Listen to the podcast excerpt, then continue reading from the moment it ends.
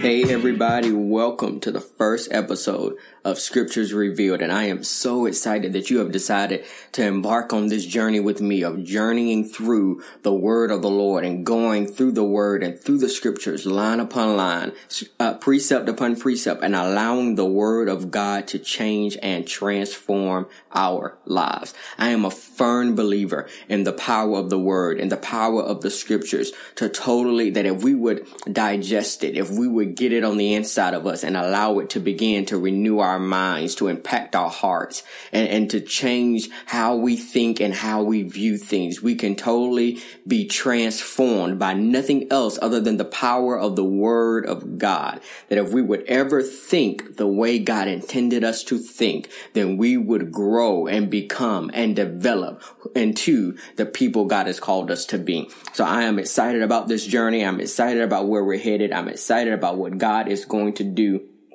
as we journey through the word of the Lord. So, uh, what we're going to do this first uh, segment of scriptures revealed, or, or in other words, I, will call it a season. This first season of scriptures revealed, we're going to journey through the book of Ephesians. It is absolutely one of my favorite books. I'm absolutely excited about it. Uh, I think we're going to learn an immense amount of things. We're going to grow. We're going to allow the word to change and transform us.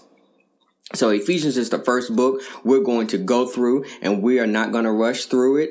Uh, we're going to hit every line. We're going to hit every verse. We're going to hit every word and we're going to unlock the treasures and the secrets that God has stored for us in this amazing book. So I'm excited about this journey. I am ready to go on the journey with you and I'm ready to dive in. Now, uh, how I'm going to do this is whenever we embark on the study of a new book, uh, and before we even jump into the very first verse, I want to kind of give you a background of the book, especially when we're dealing with the epistles. Uh, when we look at an epistle, it is written to a church, and I think it's important to understand the history of that church, how that church was established, who founded that church, so that we can better understand the importance of the message that was written to that church, why God felt the need to write these particular truths to this particular church, because it's going to give us insight about how to unlock it, how to unfold it, and how to apply it to our daily lives. So the book of Ephesians is going to be no different. So in all, in all actuality, the story of the Ephesus church does not start in Ephesians chapter one. It actually starts in the book of Acts. And that's where we're going to start on this first episode. We're going to deal with the backdrop of the church of Ephesus. So that church starts in Acts chapter 19. Acts 19 uh, is where we're going to start today. So let's go there. You have your Bibles. You're going to hear my pages turning.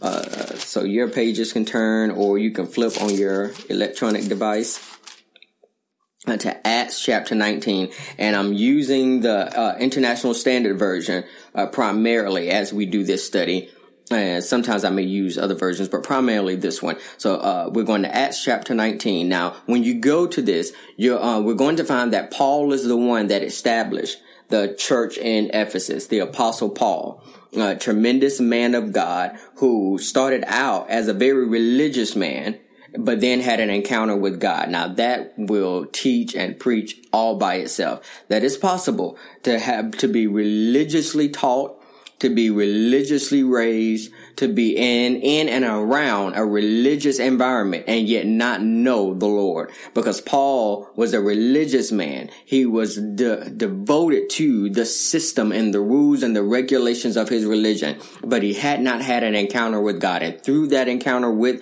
the Lord Jesus Christ, Paul became one of the most prominent men in the New Testament and he established a lot of churches, built a lot of churches on the foundation of Jesus Christ, on the foundation of the apostles and the, and the prophets and, and, and built and, and built and preached the kingdom of God and, and persuaded the people about the kingdom of God. This man was tremendous.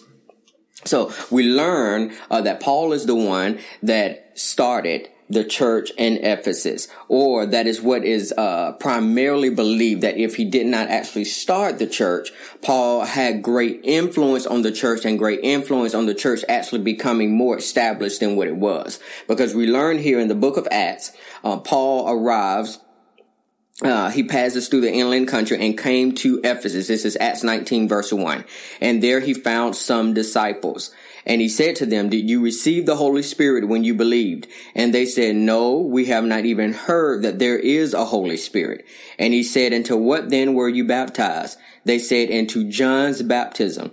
And John said, I'm sorry, and Paul said, John baptized with the baptism of repentance telling the people to believe in the one who was to come after him, that is Jesus. On hearing this, they were baptized in the name of the Lord Jesus. And when Paul had laid his hands on them, the Holy Spirit came on them and they began speaking in tongues and prophesying. And there were about 12 men in all. Now I want to stop here because we're going to walk through this journey as Paul builds and establishes this church. And then it's going to make sense once we jump into the actual book of Ephesians, why Paul is saying the things he said, the importance of it, and what Paul is combating in that particular city and church. But here we gain insight that Paul goes into the city of Ephesus and there are already disciples there, there, which means there are already people who are followers of the way is what they called it. Uh, at this, this time, they were not called Christians. They were just called disciples of the way that Jesus said, I am the way, the truth, and the life. And these people had chosen to become disciples of the way. That if you want to get to the Father, you've got to go by the way. If you want everything that God has to offer to you, you've got to go you gotta go by the way. If you want to receive everything that the kingdom of God is invested with, you've got to go through the door called the way. And so these disciples were uh, disciples of the way. But interesting enough, Paul gets to this city and Paul learns something very interesting that though they were disciples of the way, the only thing they knew about God and the only thing they knew about their savior and the only thing they knew about the kingdom was John's baptism. And John's baptism was a baptism of repentance. Now I am a preacher of repentance. I am a teacher of repentance. I believe in the doctrine of repentance. I believe there is no access to the kingdom without repentance. I believe there is no progressive, successful, effective, fruitful relationship with God without repentance. But I also believe that if all you know about God is the baptism of repentance, your walk with God is going to be labeled by three things. And I want you to write these three things down. When your relationship with God is nothing. I mean, there's nothing about your relationship with God other than the doctrine of repentance.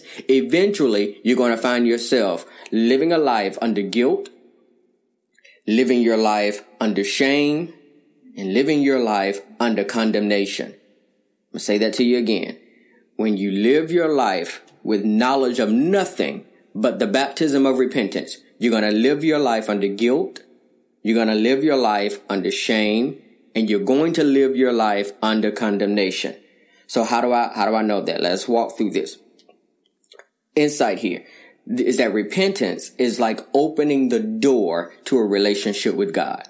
If you ever want to open a door, if you ever feel like the door is closed between you and God, if you ever feel that way, the way you open that door is through repentance. What is repentance? Repentance, it is, God, I'm sorry and I'm going to change my mind about, or change the way I think, change my mind, change the way I think about this particular heart posture, this particular life behavior, this particular way that I'm going. So it is, I'm sorry, I'm guilty of this, but I'm going to change my mind about what I think about it.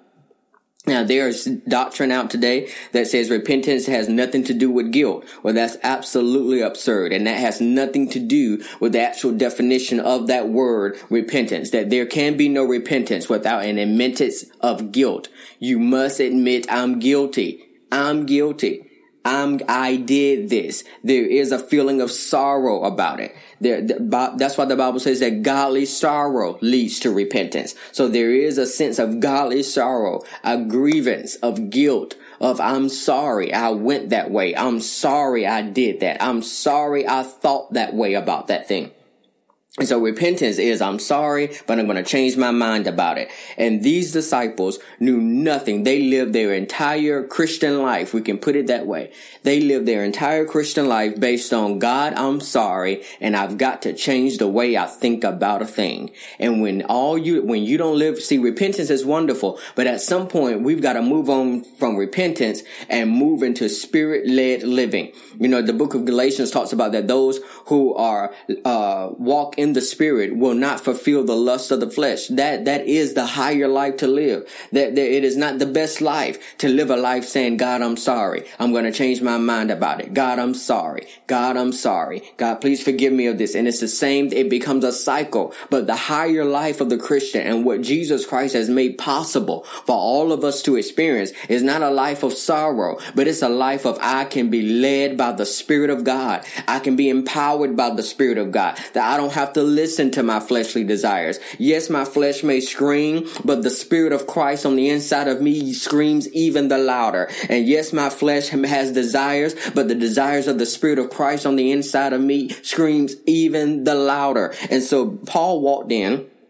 to this city with disciples who knew nothing but God, I'm sorry. God, I'm sorry. I need to change my mind. But Paul said what you all need is not just the doctrine of repentance, but you all need to be baptized with the Holy Spirit. You need this endowment of power that will empower you not only to say, God, I'm sorry and I changed my mind, but now not only am I sorry, but I have received the power of the Spirit of God to totally come in and change me, rearrange me, transform me, and conform me to the image of Christ. Paul knew that that they needed power because without the power to change, all I'm left with is sorrow.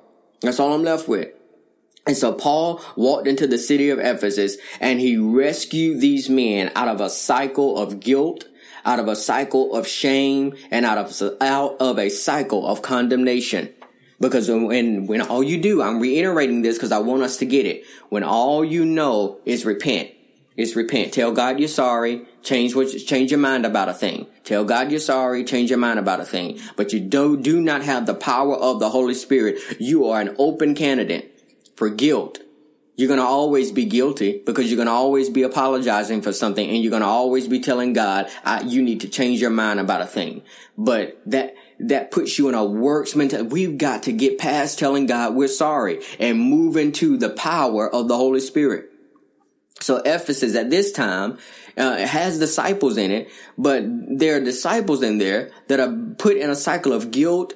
They're shameful. They're full of condemnation because they know God is holy. They know God is righteous. They know they are unholy without Him. They know they are unrighteous without Him. And so they just keep coming to God asking for forgiveness over and over and over because that's all they know. But Paul wanted to introduce these disciples to a level of life that made them rise above just the doctrine of repentance. Made them rise above just the, the, the possibility that gave them, in other words, gave them a, the possibility of living life above and beyond sorrow. That's the Christian life. That's the great. Watch this. But look, look, look back at this verse, chapter 19. Let's go down to verse 8. And it says, And he entered the synagogue and for three months spoke boldly, reasoning and persuading them about the kingdom of God. Watch this. Paul could start giving them insight about the kingdom of God after he led them into the baptism of the Holy Spirit, after he began to teach them that, you know what? Yes, you need to repent.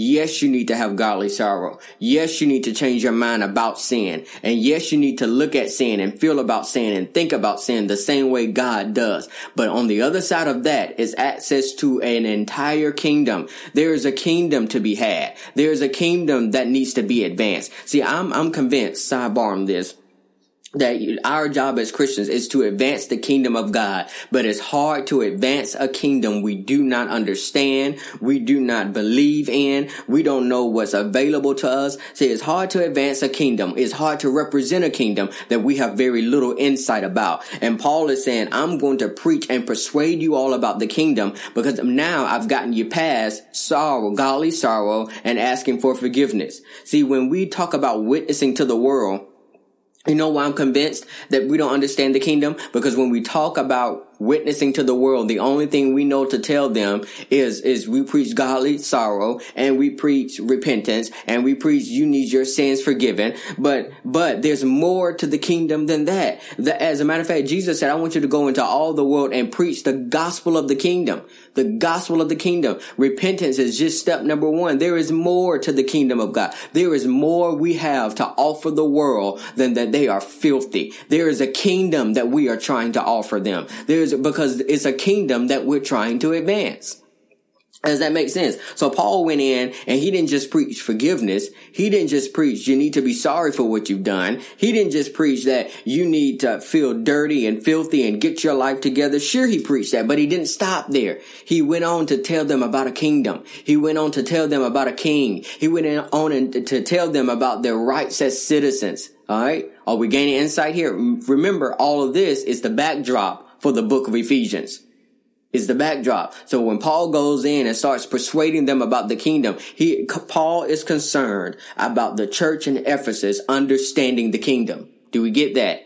Do, do you get that? Paul is concerned about the church in Ephesus understanding the kingdom. That puts us, now I'm gonna, I want us to understand why we're doing this or why I'm starting here. So when we get over into the book of Ephesians and we go through chapter one, go through chapter two and so on and so on, we've got to look at every verse as Paul's intention is to get us to become persuaded about a kingdom, to get us to become persuaded about what's available to us, what's available to us because there's godly sorrow, what's available to us because we've said, God, I'm sorry and I repent and I changed my mind about that thing and I want to be just as disgusted by sin as you are. When that happens, the door opens to us for an entire kingdom. And Paul wanted the church in Ephesus to be aware of that. So he teaches them and he persuades them. But watch this. But when some, this is verse nine, but when some became stubborn and continued in unbelief, speaking evil of the way before the congregation, remember it was called the way then. It wasn't called Christianity. It was the way. So speaking evil of the way before the congregation, he withdrew from them and took the disciples with him reasoning daily in the hall of Tyrannus. This continued for two years so that all the residents of Asia heard the word of the Lord, both Jews and Greeks. So for two years, Paul taught and he reasoned and he persuaded them about the kingdom. And in the middle of persuasion, what's going on here? People are becoming stubborn. People are choosing to continue in unbelief people are continuing to choose to be in unbelief. That, that gives us another insight about faith. Faith is not an emotional experience. It is a decision. Say that to you again. Faith is not an emotional experience alone, I should say. Faith is not an emotional experience alone. Sure, you can be have an emotional experience and or a sensational experience with God, but the bottom line of it is faith is a decision because Paul spent three months and two years teaching them, persuading them, reasoning with them about the kingdom of God. And yet some people still chose to be stubborn and still chose to be in unbelief. And then we go through. So Paul has opened up a whole new world to the, to the city of Ephesus and the church in Ephesus about the kingdom of God. He has pushed them past guilt. He has pushed them past shame. He has liber- liberated them from condemnation. He has shown them that the way you stop going back to the past is you realize that God has a future for you. I mean, that is good news. That is good news. That is the gospel. The way you stop waddling, uh, old southern turn, waddling in your sin, in the mud of your sins, is you realize that there's a, a house for you to go to. Same thing for the prodigal son. The, the, the way for you to come out of the pig's pen is for you to remember that you have a father who owns a mansion, who has servants, who has full of, who is full of, of provision, abundant provision for you. You've got to realize that there's something else else to be had. There's something else to grab a hold to. And Paul walked into the city of Ephesus came across a group of disciples and he began to preach this good news to them. That you know what? I know you guys have understood repentance. I know you guys understand confessing your sins. I know you guys understand being sorry for it. But I'm here to preach to you the good news that the reason why you can't break out of cycles is because you don't realize that there's a kingdom to be had. The reason why you can't walk in victory over certain things is because you don't realize that there's a kingdom to be had. The reason why there are habits that you seem like you cannot break, it is because there is a kingdom that is available to you that you have not been taught how to access, how to live in, how to advance it, how to demonstrate it, and how to manifest it so that other people can become a part of it. Now that is the backdrop for the book of Ephesians is Paul again is trying to tell a, a, a, group of people, a group of believers that I, so the book of Ephesians, we're going to gain insight is going to help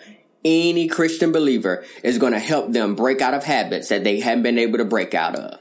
I mean, this, it is a victorious book. It's going to help us break out of habits. It's going to help us break out of cycles. It's going to help us realize that there's more to life than living like a, a, a, low life. There's more to life than living in the pig's pen. That there's more to life than going around the same mountain over and over and over again. That it's possible to learn how to grow up. It's possible to learn how to mature in the things of God. It's possible to learn how to walk in victory and how to walk in overcoming power, how to be victorious, how to be triumphant. This is what Paul goes in and is building the church of Ephesus on. He's teaching them victory is possible in this life for the Christian.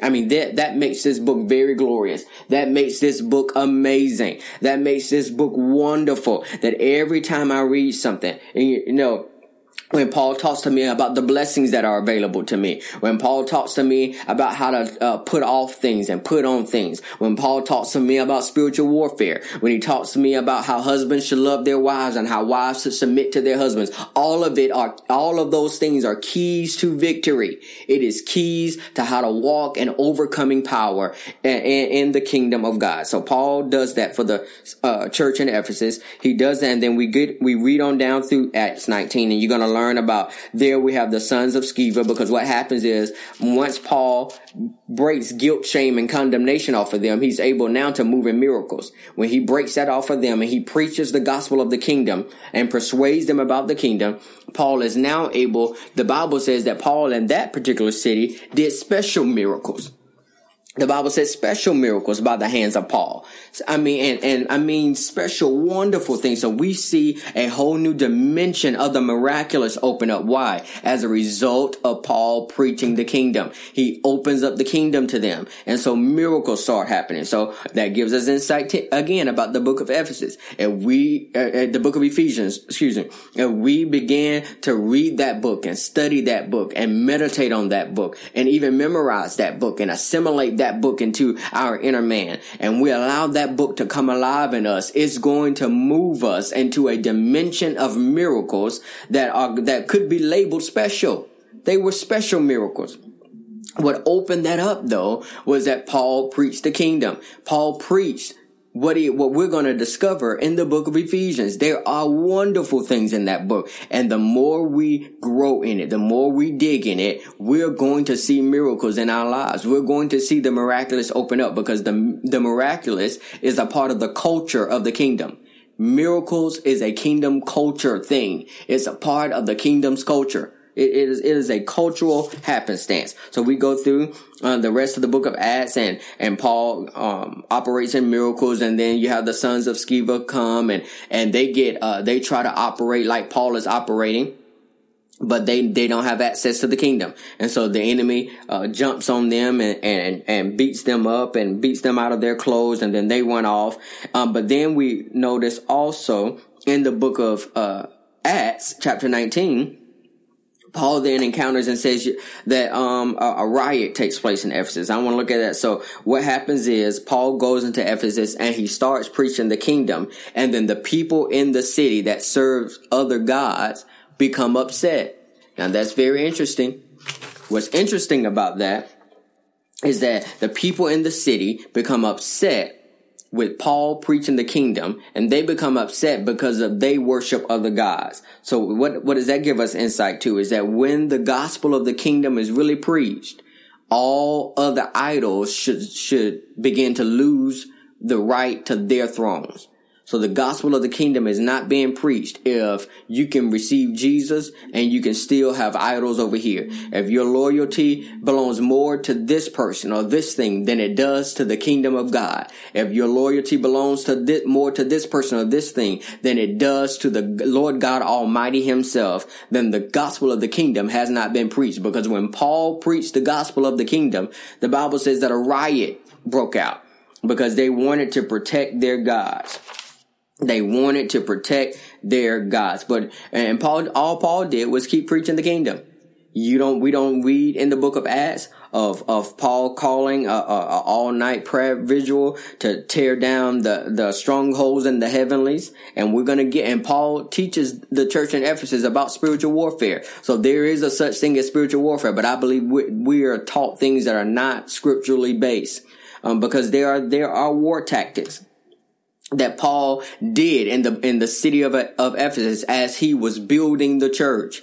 As he was building the church, he was also fighting off principalities and powers in that city. Now, this is all the groundwork again of Paul in the city of Ephesus because I think if we understand how Paul went in, how Paul established the church, we're going to get a better understanding of how to walk through the book of Ephesians. So, uh, Paul goes into the city and there is a riot. I mean a riot. And Paul continues to preach. And so I'm going uh, to close this episode because I only got about five minutes left and I want to give you uh, the five uh, spiritual war tactics that Paul used in the city of Ephesus. The five spiritual war tactics that Paul used in the city of Ephesus that allowed him to build and to fight. Because whenever you're building, you gotta know how to fight. And whenever you're fighting, you've gotta know how to build. How do we see that even in the book of Nehemiah, when uh, Nehemiah went back to rebuild the walls of the city. The Bible says that Nehemiah told them, you know what, we're going to be on this wall and we're going to build with one hand and we're going to have a sword in the other. So we're going to build and we're going to fight. Because if you do not know how to fight, then what you build will not last. Say that to you again. If you do not know how to fight, then what you build will not last. But if you do not know how to build, then you will live your life, always in fight mode and never have nothing to show for it. You'll never have anything to show. These people, what you end up doing is living life in self-preservation mode. You're just trying to survive. You're not thriving. You're not living the abundant life. You're not reigning. You're not ruling. You're not conquering. All you are doing are, is trying to survive. Every testimony you have is, I survived. I, I got over. I got over to the other side. But there's nothing you're building. You're not building anything. You're not building anything, and everybody is not going to build an enterprise or build something uh, that's huge, that's world renowned. But but everybody should be building something. You should be building a family. You should be building your manhood. You should be building in your singleness. You should be building your wife, or build or, or help build a vision, or, or build a church, or build a business, or build. You should be building something. Everything about your life shouldn't just be a fight. You ought to be building and you ought to be fighting. You ought to be building and you ought to be fighting because it is doing the two together that helps us occupy till he comes, as Jesus put it. We've got to occupy. We've got to advance the kingdom of God. And the key to that is we've got to learn how to build and we've got to learn how to fight. So there were five war tactics that Paul used in the city of Ephesus. And I think we're going to gain great insight about spiritual warfare even in these tactics. Number one, a war tactic for Paul was the baptism of the Holy Ghost. Paul went into a city. Now, in the city of Ephesus, and I'm going to hit it more next week for you about what was going on also in this city uh, so that we can pull all that together. So next week we're going to continue the introduction, and then the following week we're going to jump right into the actual book of Ephesians because I think we'll have a good groundwork uh, laid for you. But we we look at the city of Ephesus. There is idolatry everywhere. There are demonic forces everywhere. The the culture is infested with demonism. With uh, with uh, yeah, demonism. The the culture is infested with it. There are demons operating everywhere. I mean, demonic forces moving everywhere, from the government to the politics to the family homes to the religious institutions to uh, to the entertainment industries to the arts and to in the families. Demons are operating everywhere they turn, and so Paul moves into the city, not going on prayer visuals, which are wonderful, not going on prayer walks, which are wonderful, but what he does is five things. And number one, he gets people baptized with the Holy Ghost because the baptism of the Holy Ghost is actually a war move. And we'll talk more about that as we, we're going to learn and we're going to gain insight about that in the actual book of Ephesians. So the baptism of the Holy Ghost is a war move. Number two, preaching and teaching the kingdom of God is a war move because if I can preach, if I can preach the kingdom of God, then I can prick the hearts of men to believe in, in the kingdom. I can prick their hearts to believe there is something that is possible, that is higher, that is greater, that is more abundant than the life I'm living. And if I can teach the kingdom of God, I can get people to change the way they think about the life they are living. It is a war move. It's a war move. Preaching and teaching the kingdom of God. And we're going to learn more about that. These are just five war tactics that we see in, in Acts chapter 19 that Paul did when he moved in, when he went to the city of Ephesus to establish and build this church. He got people baptized with the Holy Ghost. That was a war move. He preached and taught the kingdom of God. That was a war move. Number three, miracles. We see Paul performing special miracles. That was a war move. That all of these things excited that riot. It got people anxious the people then started rioting because Paul was uh, blowing a shofar to to break up the demonic forces in the in the air, or or was pulling down demonic principalities. We don't know. The riots didn't start. The persecution didn't start because of that. It started because Paul was getting people baptized with the Holy Ghost. He was preaching and teaching the kingdom of God. He was performing miracles. We also see that number four, a tactic of Paul was the operation of the spirit of the fear of the Lord that the, the spirit of the fear of the Lord is a war move. That if we can, if we would operate in the fear of the Lord, and the Bible says that the fear of the Lord can be taught. So if it can be taught, I assure you we're going to learn the fear of the Lord in the book of Ephesians. So the fear of the Lord was a war tactic. And number five, Paul simply exalted the name of the Lord. He exalted the name of the Lord. And him exalting the name of the Lord was a war move. It upset Satan. It upset the demonic forces in that arena and it advanced the kingdom of God in the city of Ephesus.